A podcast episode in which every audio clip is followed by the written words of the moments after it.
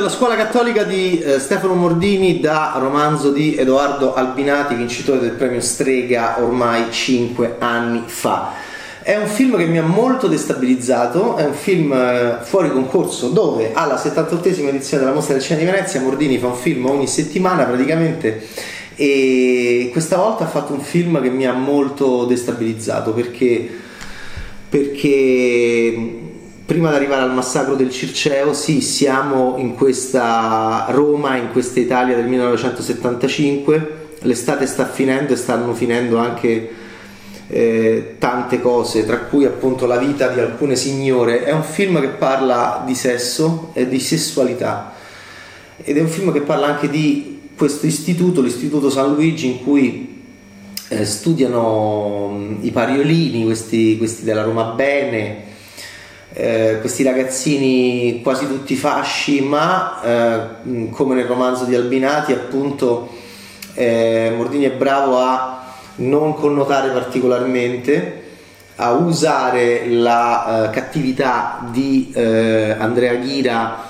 come Andrea sta per uscire di carcere è quello che ha diciamo, aumentato, ha estremizzato un certo tipo di pulsione politica e, e violenta questi ragazzini, eh, diciamo, è molto destabilizzante la scuola cattolica perché questi ragazzini sono Mordini è bravo a mescolare le carte, li mescola, li mescola tra loro, li mescola e quindi ci sono,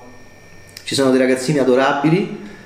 come il picchiatello Pic, che è un personaggio che mi porterò dentro per sempre perché è anche interpretato da un grande attore, fra poco lo diciamo, un film molto strano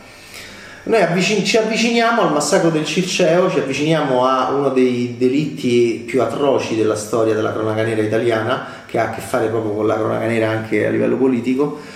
E, ed è molto destabilizzante perché noi vediamo questa con una fotografia eh, luminosa senza ombre che quasi lui sembra prendere da Grazie a Dio di Ozon, che è il film più chirurgico di François Ozon Beh, Mordini fa vedere questo, uh,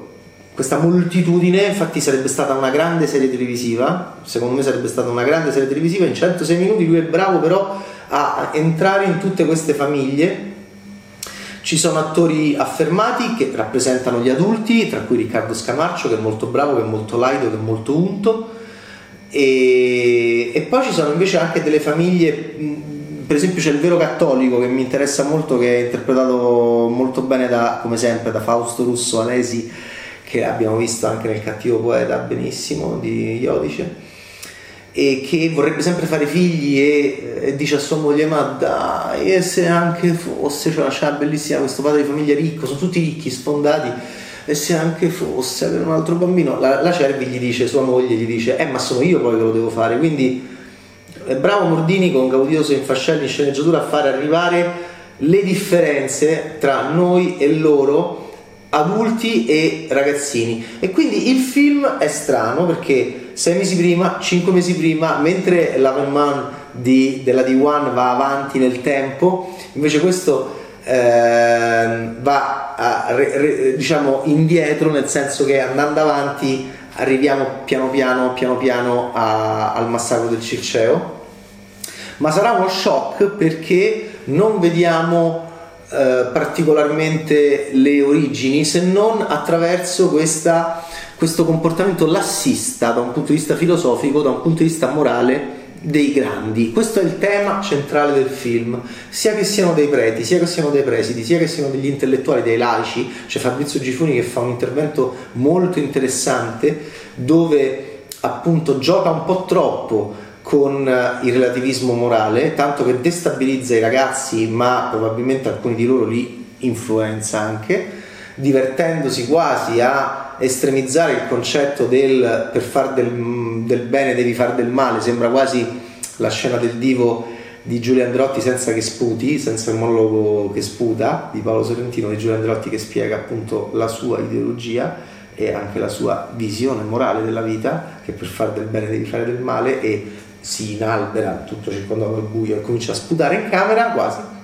cioè sputa proprio la saliva. Mordini è più chirurgico, è più distante e devo dire che ho apprezzato moltissimo questo, questo, suo approccio perché mi ha molto destabilizzato perché la scuola cattolica non è solo nero e non è solo camicia nera. Ci sono anche vestiti colorati ci sono anche delle donne bellissime che vanno a vedere The Rocky Horror Picture Show e vogliono scopare o comunque sono state ammaliate da uno dei film più belli della storia del cinema sulla libertà sessuale e cantano Taci Taci Taci Touch Me di Susan Sarandon e, e, quindi è un film sulla nostra sessualità ed è anche un film eh, su quelle generazioni io ancora sì fino a noi forse un pochino i millennials poi col digitale è finito tutto. Per noi era un abisso il sesso ed era un tuffo nel vuoto era un tuffo nel nero e, e non sapevi mai bene che cosa ti sarebbe successo.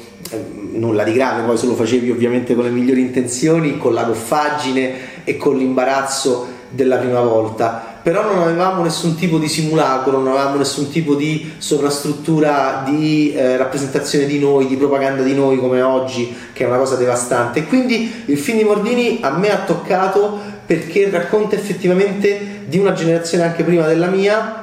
Io nasco proprio un anno prima del delitto del Circeo e, e, un anno prima che esca Rocky Horror Picture Show che esce effettivamente ad agosto del 75 in Italia ci sono delle ragazze che lo vanno a vedere. E quindi Mordini è bravo a raccontare in questo film anche la luce non solo la camicia nera ma anche la maglietta colorata. E anche dei giovani che sono mm, molto carini. Per esempio lui di cui mi sono innamorato e di cui vi innamorerete anche voi il Roscio il Roscio il Ralph Malf della situazione di Happy Days eh, Alessandro, Alessandro Cantalini secondo me potrebbe diventare un grande caratterista del cinema italiano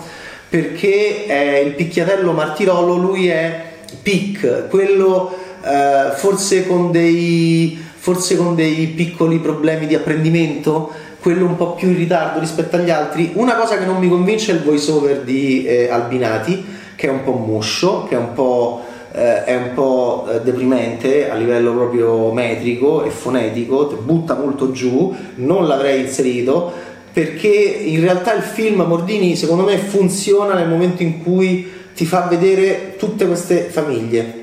Allora c'è il genio, c'è il genio che ha il padre genio, ma il padre genio intellettuale, docente, forse mh, sessualmente sta per fare una scelta diversa rispetto all'eterosessualità è, sposato con Valeria Colini, interpretato da Guidi, figlio di Gianni Dorelli, che è, io, è un attore che io trovo sempre magnifico. E Mordini, forse veramente è il regista che ha capito meglio mh, eh, Guidi. Uh, Guidi fa pochissimo, però è così elegante e così interessante che inquadra da lontano. Valeria Colino, anche se appare poco, è sempre Valeria Colino, scala. Lei è una delle poche luci uh, all'interno di questo mondo così nero eh, senza calcare troppo la mano sul movimento sociale, sui gruppi estremisti di destra, perché eh, Mordini ha questo approccio, che è anche quello di Albinati nel, nel libro, di farti vedere dei flash e quindi sì, il relativismo morale, sì, i preti che ma- magari vanno a mignotte la sera, e sì, dei genitori che eh, sono disinteressati, Scamarcio dice vabbè mio figlio ha, ha, fatto una piccola violenza, ha picchiato qua, quanto, quanto volete che vi doni? Eh, stacca subito l'assegno e, e la, la, scuola cattolica e la dirigenza cattolica della scuola cattolica mh, mm, prende l'assegno e dice vabbè scordiamoci questa cosa. Quindi l'approccio è che in questo tipo di relativismo e lassismo eh, può, possono emergere i mostri possono venire fuori i mostri. Andrea è una, un terrore eh, rapporto confidenziale sui sospetti ma addirittura esasperato perché Ghira arriverà alla fine e Pranno, come al solito, Giulio Pranno dimostra di essere uno degli attori più lucidi e più forti del cinema italiano del presente. Io voglio dire, l'unica critica che posso fare a un film che mi è piaciuto moltissimo, per esempio c'è una storia di un fascio, di uno dei più fasci di loro, eh, che, che, è Guido, eh, che, è Guido, Quaglione, che è un po' uno scamarcio, ancora più scamarcio di quando Scamarcio era stupendo. Io mi innamorai di lui quando lui arrivò sul dondolo delle meglio gioventù. Poi, appunto, il momento di Scamarcio Stardom che io eh, ricordo con grande malinconia perché facevamo, facevamo un sacco di soldi quei film e lui, e lui inventò il filone giovanilista eh, insieme anche a Laura Chiatti ovviamente con Ho voglia di te quegli incassi e ovviamente alla base letteraria di Federico Moccia come qua la base letteraria quella di Albinati. Momento indimenticabile del cinema italiano io che amo il cinema commerciale creò un'industria creò un filone che durò per qualche anno pensate che Matteo Rovere esordì all'interno di quel filone con la deriva criminale con il suo primo film da shooter prodotto da Colorado. Ma io voglio dire che Guido Guaglione ha una storia eh, ehm, c'è una storia d'amore per esempio con una ragazza che fa subito l'amore con lui prova delle sensazioni molto contrastanti. Questo è il discorso che facevo prima cioè è un film che racconta molto bene com'era io vorrei che la generazione Z lo vedesse perché racconta molto bene com'era la sessualità di una generazione che si buttava nel vuoto si buttava nel nero e poi poteva incontrare purtroppo proprio i neri più neri che ci potessero essere in quel momento, e cioè ovviamente Guido, Izzo e Ghira, che sono presenti, tranne Ghira, che è questo Arcadin, che è questo Kaiser Soze che arriva anche più tardi di Arcadin e De Kaiser Soze. Izzo e, e, Guido ci sono, ma Mordini è destabilizzante. Io sono uscito dal film che tremavo, che tremavo proprio perché li confonde tra anche colori e calori e c'è per esempio questa scena, questa storia, questa micro storia, ecco perché in una serialità televisiva questo film, questo film è una contraddizione in termini, questa roba qua in una serie televisiva sarebbe secondo me esplosa, mentre lui in 106 minuti mette tutta questa roba con a volte anche delle cose strane che fa il montaggio mh, sei settimane prima, poi mette 130 ore prima, poi fa un momento dei Ioenni che dice, fa vedere una foto e dice no, quello poi è morto, si è fatto esplodere una bomba fascia, quell'altro è andato là, no, cioè, calma, calma, a volte è un po' squinternato nel montaggio, eh, ma ehm, Massimo Fiocchi e Michelangelo Carrone al montaggio, ma devo dire che è il, mio è il mio film preferito di Stefano Mordini, io che non amo particolarmente il suo cinema, eh, lui fa tante cose diverse. E, e questo è il suo film più bello per me perché mi ha molto destabilizzato la storia d'amore di uno dei più fasci di loro, questo quaglione che è una bomba come faccia, ma è anche bravo e c'ha sta storia d'amore di sesso con una ragazzetta che mi dispiace non ho trovato il nome dell'attrice che la trovo meravigliosa, meravigliosa, potrebbe essere Beatrice Spata. Eh, e, e, e, e, lì è anche molto tenero il film ed è anche molto dolce e molto spiazzante quindi perché è un film anche sulla sessualità delle nostre signore signore che avevano vissuto già, ragazzine che avevano già vissuto qualcosa attraverso magari le loro sorelle più grandi di liberazione sessuale femminile perché è il 75,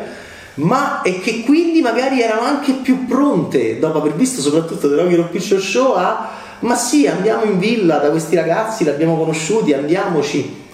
e Mordini fa una cosa geniale secondo me, fa un parallelismo quasi come la chiusa di, di Salotti Pasolini, Pasolini fa il ballo tra i due ragazzini, come si chiama la tua fidanzata, ma, mm, cioè chiude con la luce uno dei, uno dei film più neri della storia del cinema. E, e Mordini fa un parallelismo magnifico tra, tra, tra far l'amore e scoprire il sesso in questo modo così misterioso in chiave gioiosa e gioviale e chi è protagonista? Ovviamente il nostro il mio pick che è l'eroe del film per me e, ma anche queste ragazze stupende che prendono l'iniziativa che, mm,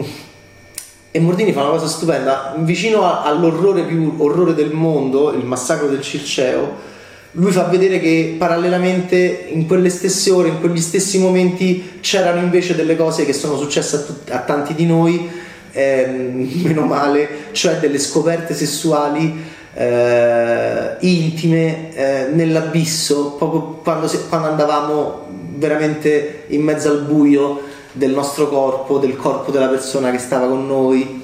eh, imparando a conoscere noi, imparando a conoscere quella persona tra timori e tremori proprio e ovviamente un'enorme eccitazione sessuale ma anche mentale ma esistenziale. Allora io devo dire che questo film è molto affascinante perché mh, fa vedere i germi e come nasce l'orrore. L'orrore nasce con una classe dirigente che non lo è più e quindi eh, a maggior ragione racconta anche dell'Italia di oggi, mancano i nostri maestri, questo è un paese nichilista e lasciato a se stesso, soprattutto i giovani, da troppi anni, tanti anni perché abbiamo perso fiducia nella classe politica e gli intellettuali vengono sbeffeggiati e questo è pericolosissimo, infatti è tornata la destra, ovviamente è tornata la violenza, e, però è un film che ti, ti fa vedere anche che cosa c'era di eh, colorato, vitale, gioioso e questo mettere vicino la luce e il nero, eh, mettere vicino la maglietta colorata Rocky Horror Picture Show eh, e la camicia nera, metterli vicino è ancora più destabilizzante, esci dal film veramente sconvolto. Il più bel film di Stefano Mordini che era che fa un film ogni settimana ed era qua l'anno scorso con Lasciami andare, insomma si intitola La scuola cattolica, è tratto da Albinati, il voiceover da Albinati, l'attore che lo fa, ehm, e, diciamo la dizione, la metrica, niente d'eccezionale, Emanuele Maria Di Stefano, ma tutti sti ragazzini, vabbè Prannolo diciamo, la Porcaroli è enorme, porta baby, porta sua, il suo viso stupendo, il, il, suo essere sessuata e del suo essere... Mh, la fonda di Clute di Pacula, com'è in Baby 3, eh, ma, ma, Alessandro Cantalini, voglio dire che Alessandro Cantalini, il mio preferito è Pic, ma sono tutti una delizia, Guido Guaglione è fighissimo e, e, c'è anche Angelica Elli che era già una mia piccola ossessione erotica in chiave semiotica nei film Colorado perché eh, si vedeva che aveva una, una, una sensualità prorompente nei film Dieci giorni senza mamma è in viaggio con Babbo Natale e qui c'è il personaggio di Albinati che ha un momento, appunto anche questo, quei momenti lì che capitavano a noi dove non c'è internet, non c'è il, il Pixex, non, non, ehm, ma c'è l'ignoto del, del, peraltro di un grande mio desiderio erotico è come, è come, è come Titta che, che, becca gradisca al cinema in Amarcord di Fellini un mio grande sogno erotico come lo